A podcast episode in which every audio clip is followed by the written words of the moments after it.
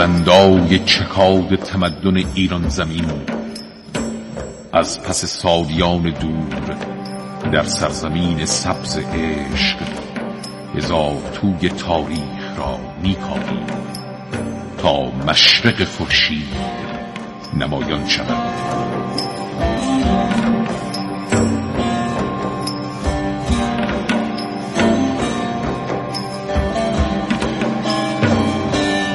ایران در گذر زمان.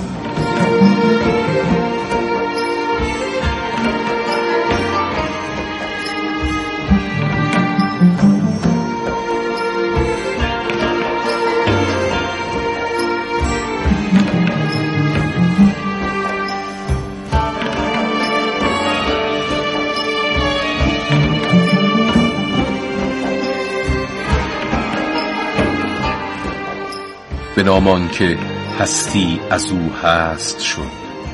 آن معمار با درایت جهان پدید آورنده اقلیم های گوناگون.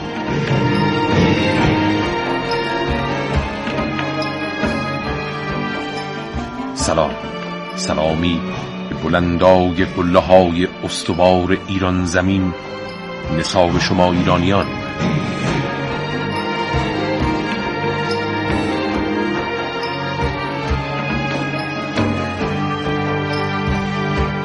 طی چندین برنامه همچون مسافری کنجکاو راهی سفری پر فراز و نشیب شدیم.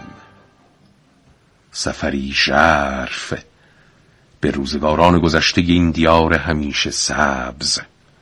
ایران.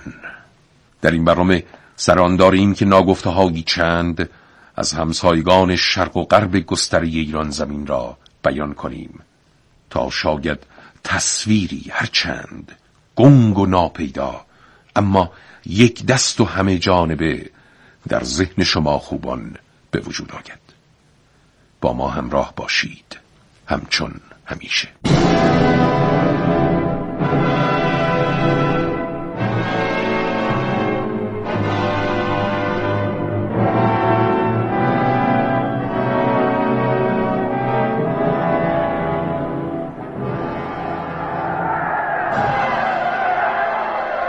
شام برافروزید.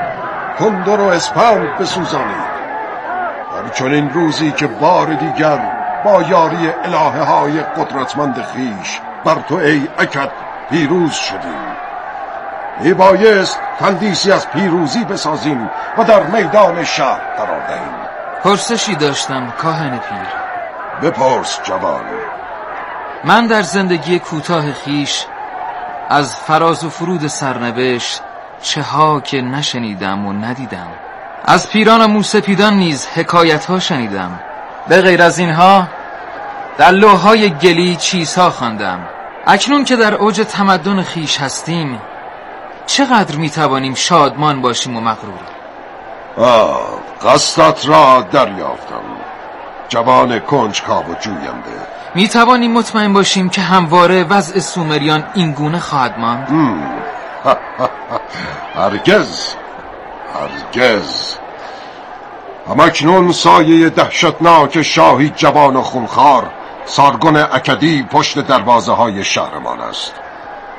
من که کاهن اعظم این معبدم پیشگویی می کنم پس از فتوحات اخیرمان بر دیگر اقوام این سارگون است که همچون افعی زهردار به جان سومریان خواهد افتاد و دودمانمان را به باد فنا خواهد داد. اما اکنون نمی‌توانم دانسته های خیش بیش از این واگو کنم. تو هم اکنون دل به شادمانی دیگر مردم بسپار. راه و رسم جهان این گونه است. روزی دلخوش روزی اندوهگین. برخیز برخیز فرزندم وقت از دست نده. دیگر مردمان شادمانی خیش به گوشه و کنار شهر آوردند. بشنو. شادی از پی غم و غم از پی شادی.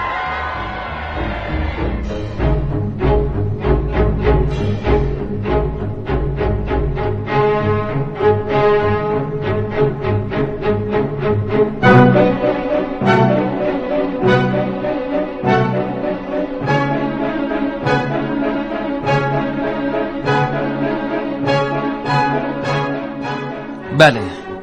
و سومریان این گونه سرودند. غم از پی شادی. شادی از پی غم. این است رسم سرای سپنج.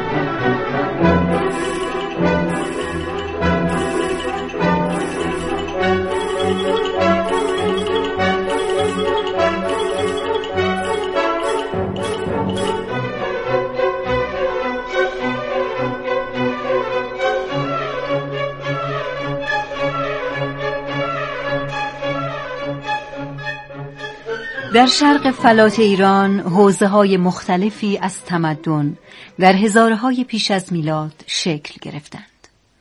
یکی از این تمدن های باستانی متعلق به سومریان بود. مردمانی که در زمین های حاصل خیز بین النهرین هر سال دو بار محصول به کف می آوردند. سومریان گلهداران ماهری بودند و در پرورش انواع ماکیان نیز تبهر داشتند. آنان در خانه هایی که از گل و حسیر ساخته می‌شد یا به حساب و کتاب بازرگانی خود می رسیدند یا از الهه های متعدد خیش طلب کمک می کردند.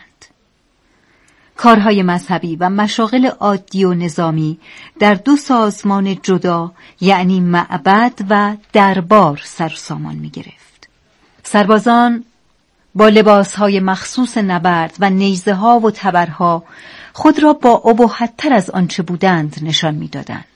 اما تمامی این کوشش ها و تلاش ها صرف یک چیز می‌شد. غلبه بر اقوام همسایه نظیر اکدی ها سرانجام همه بیم و امیدهای سومریان در حدود 2600 سال قبل از میلاد دود هوا شد.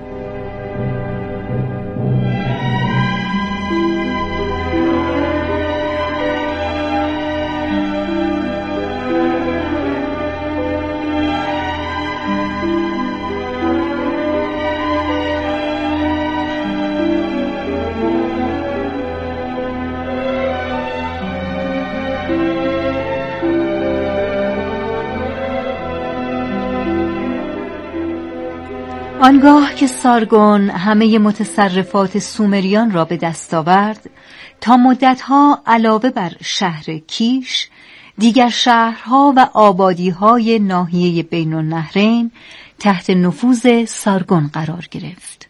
پس از سارگون جانشینان او هر یک در گسترش تمدن اکد نقش خیش ایفا کردند. سرانجام در حدود سال 2330 قبل از میلاد تعداد زیادی از قبایل و اقوام گوناگون تحت فرمان اتوهگان امیر سلسله پنجم اروک درآمدند.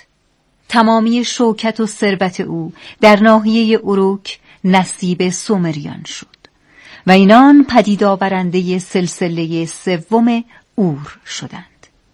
اما شاید اینان نیز نمی‌دانستند. سازه های تمدنی آنها در شهر آباد سومریان و اکدیان یعنی بابل زمین ساز حکومت حکمرانان بابلی و ایجاد حوزه جدیدی از فرهنگ و تمدن به نام بابل خواهد شد.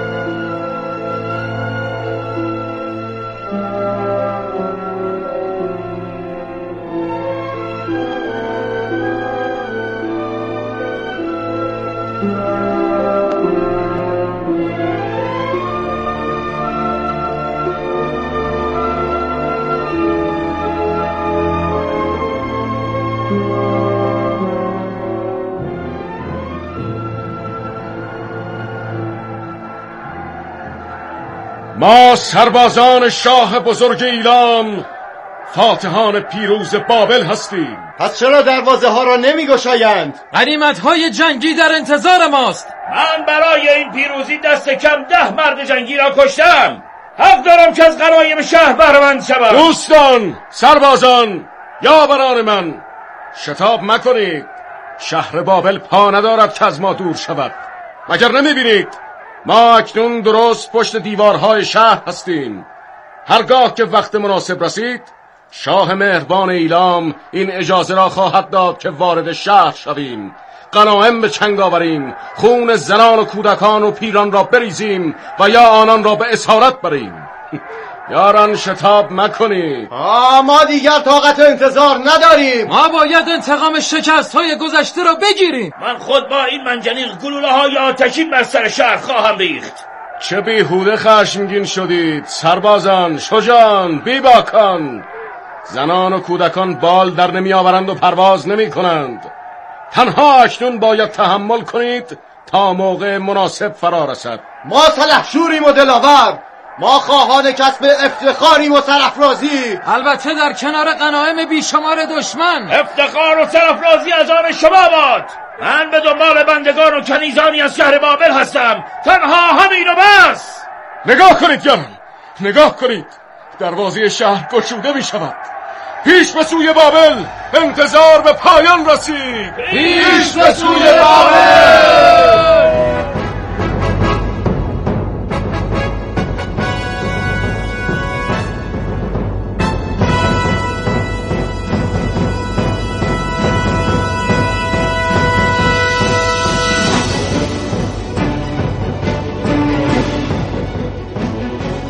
تندیس های کوچک ایلامی.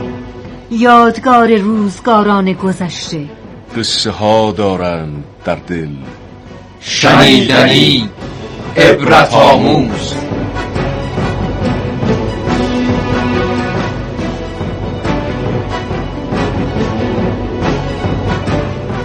از گستره تمدن ایلام همین بس که بدانیم قسمت اصلی این سرزمین دشت شوش و یا به عبارتی سوزیانه است آنجا که اکنون آن را خوزستان می نامیم. اما حدود ایلام بسیار گسترده تر از این دشت بود در اوج شکوفای ایلام حدود آن در شمال تا کبیر مرکزی ایران اصفهان و خرم کنونی در جنوب تا خلیج فارس در مشرق تا شهر سوخته در نزدیکی زابل کنونی و در مغرب تا دشت بین النهرین می رسیده است. مردم سرزمین های بین النهرین یعنی سومر، اکد، بابل و آشور در طول تاریخ باستان با ایلامیان ارتباط داشتند. سرزمین ایلام از هزاره هشتم پیش از میلاد به صورت مسکونی درآمد. اما از نیمه اول هزاره سوم پیش از میلاد وارد عصر تاریخی شد.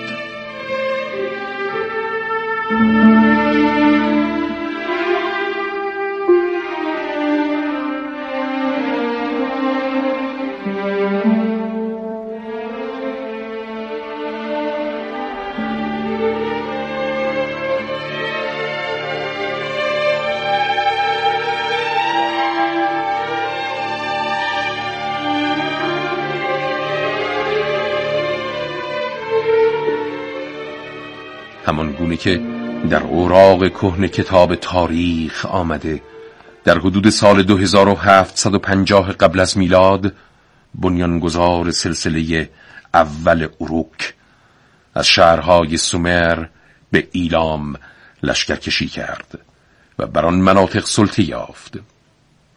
در عبارتی نمادین خط سیر این لشکرکشی این گونه آمده است.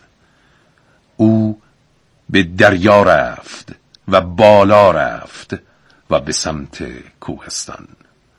بر روی با شکلگیری تمدن ایلامی همچون دیگر حوزه های تمدنی افقی ناپیدا پیش روی مردمان ایلام گشوده شد.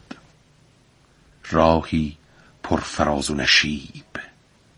گاه نتیجه ستیزشان با اقوام همسایهی همچون اکدیان پیروزی بود و گاه شکست.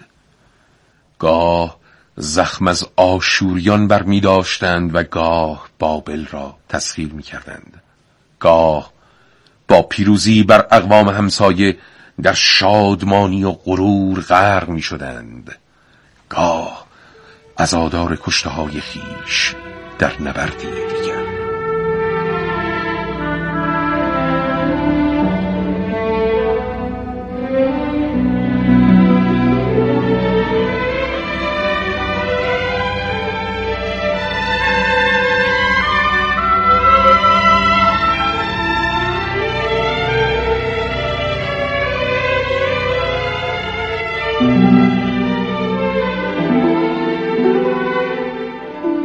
در آن زمان ایلامیان نیز همچون مردمان روزگاران گذشته الهه ها و معابد و کاهنان پرنفوذی داشتند که به هنگام مراسم مذهبی از قربانی کردن و برپایی جشن بی بهره نبودند مانند جشن توگ که سالانه در میانه بهار برگزار می‌شد و در آن گاو نری را قربانی می کردند. در گستری تمدن ایلامی بسیاری از حرفه ها معمول بود.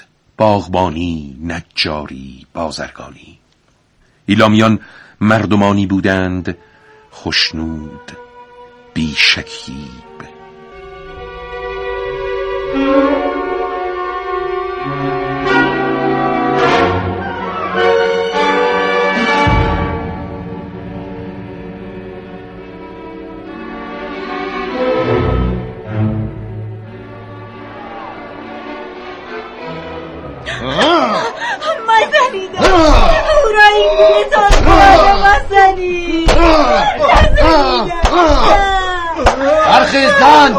کنار برو. جزای خطای این مرد خوردن تازیانه است که باید تحمل کنم اما آخر که هوایی نکرده تا مستحق مجازاتی شود؟ اکنون موقع بازخواست نیست. او را در حین فرار از جنگ و معرکه دشوار دیدند. همین جرم برای مجازات کردن او کافی است. کدام مرکه کدام فرار؟ هنگامی که سربازان آشوری به خانمان محفظشی از قوم اکد حمله کرده یه هستی آنان را به می بردن سوی من دست خیش به خونه آنان نیالو آیا این گناه بزرگی؟ آری گناه بزرگی است. این کار یعنی رسم ترحم و شفقت را پایدار کردن. یعنی سازش با دشمن. مجازات او تمام شده. اما تو بیش از اندازه با این مرد شقاوت می‌کنی. چرا؟ چرا؟ این دیگر به خود من مربوط می شود او را به خاطر گستاخی دیگرش می‌زنم تا در عبرتی شود برای بقیه. کدام گستاخی! آنکه راه را بردم بست و نگذاشت تا سر از تن کودک اکدی جدا کنم. وای بر ما. وای بر شما. وای.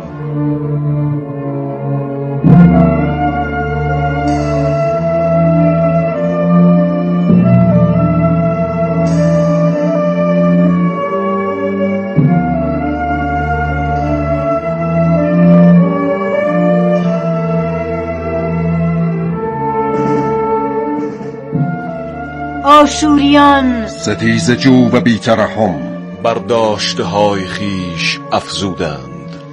الواح گلی این گونه شهادت می‌دهند.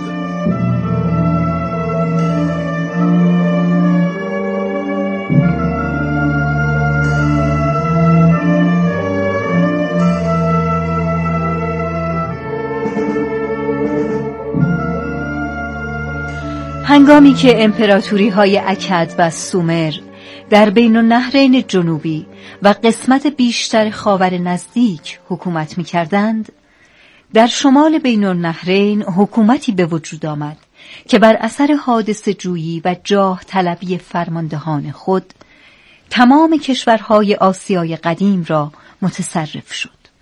این حکومت جدید آشور نام داشت. همچنین آشور نام کشور، پایتخت و الههی که از ملت حمایت می کرد بود. این مردمان مجعد موی با بینی های خمیده از نژاد سامی بودند و طی سالیان دراز زبان و خط و قوانین و تمدن خود را بر سراسر بین النهرین تحمیل کردند.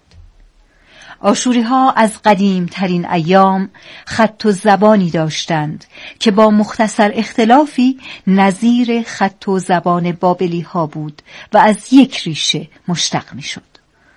آشوریان در جنگاوری و ستیز جویی از سایر اقوام متمایز بودند. شمشیداد اول خود را پادشاه جهان خواند. رسمی که دیگر حکمرانان آشوری نیز بر اساس آن رفتار کردند. درباره آشور بنیپال یکی از مشهورترین پادشاهان سلسله آشوری نقلها در تاریخ آمده.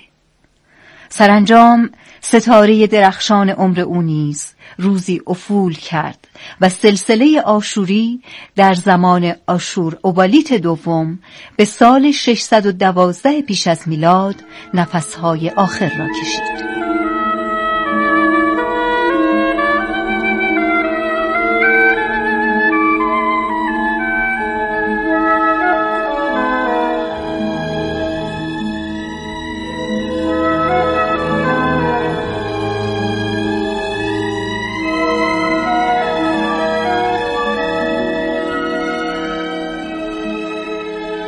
مگر قوانین همورابی را نخوانده ای مرد؟ چرا؟ برایم بارها و بارها گفته ای تمامی آن را از حفظ شدم بسیار خوب. پس طبق همین قوانین من مالک دارایی های خیش هستم.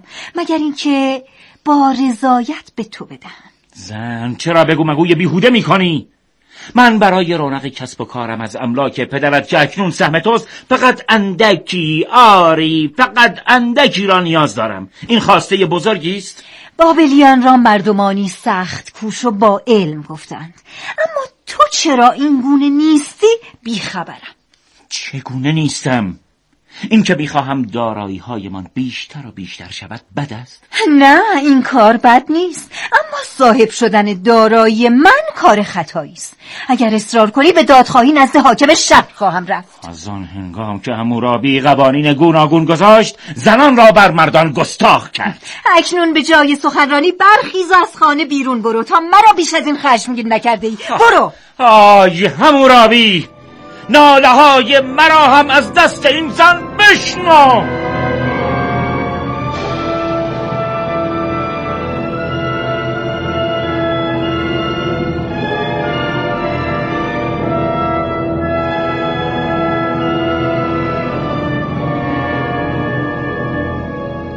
بر سنگی مرمرین قوانینی دقیق.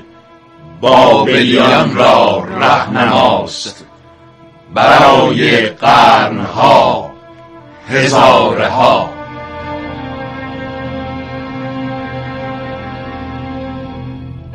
همورابی ششمین پادشاه سلسله آموری بابل در سالهای اول زمامداری خود اقدامات پدرش را ادامه داد. وی اروک و ایسین را در حدود سالهای دو هزار پیش از میلاد تسخیر کرد.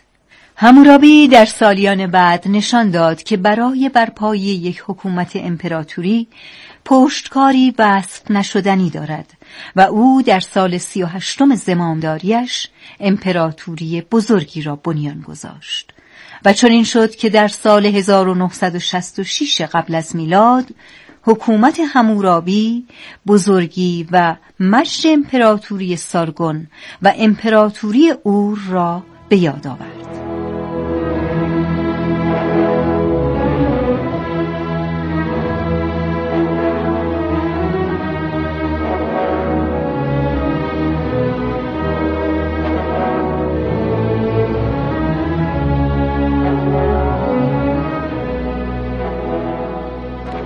همورابی در زمان حکومتش اقدامات و اصلاحات زیادی را در جامعه بابل به وجود آورد.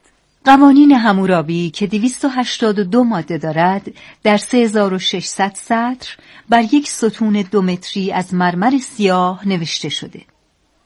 از دیگر اقدامات همورابی برای اشراف داشتن بر نواحی تحت نفوذ خیش ایجاد برابری بین مردم سومر و اکد از لحاظ اجتماعی بود. او همچنین تنها مردوک را الهه قدرتمند بابل قرار داد.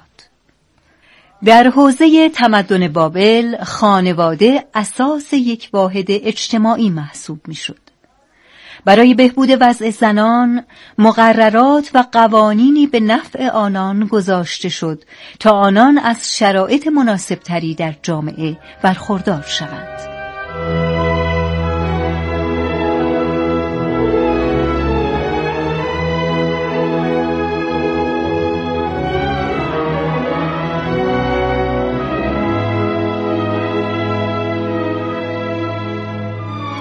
بابلیان در علوم طبیعی و شیمی همچون طب و ستاره شناسی پیشرفت های قابل ملاحظه کردند. اما آرامش و صلحی که همورابی بر تمامی ناحیه بین النهرین حاکم کرده بود دیری نپایید. شورش هایی در مناطق مختلف دولت مرکزی را ضعیف کرد و هیتی ها خاک بابل را لگت کوب سم اسبان خیش کردند.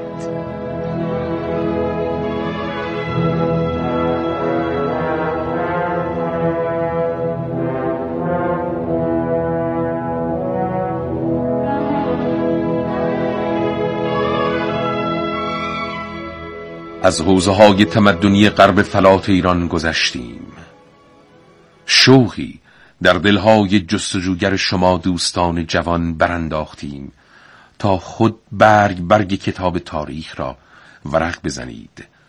تا درباره سرنوشت مردمان و شاهان و امپراتوری های نظیر آشور، بابل، سومر و اکد بیشتر بدانید. تاروپود تنیده شده این اقوام همچون طرحی رنگارنگ بر گستری غربی فلات ایران زمین در هزارهای پیش از میلاد نقش بستند. آنچنان که یادآوری از هر کدام بیشک نام دیگر تمدنها را نیز به میان خواهد کشید. طی چندین برنامه تصویری هرچند گذرا از دیار همسایگان شرق و غرب گستری ایران زمین ترسیم نمودیم. در گفتار بعدی ایران در گذر زمان به سراغ سرنوشت اهالی فلات ایران در هزاره نخست پیش از میلاد خواهیم رفت.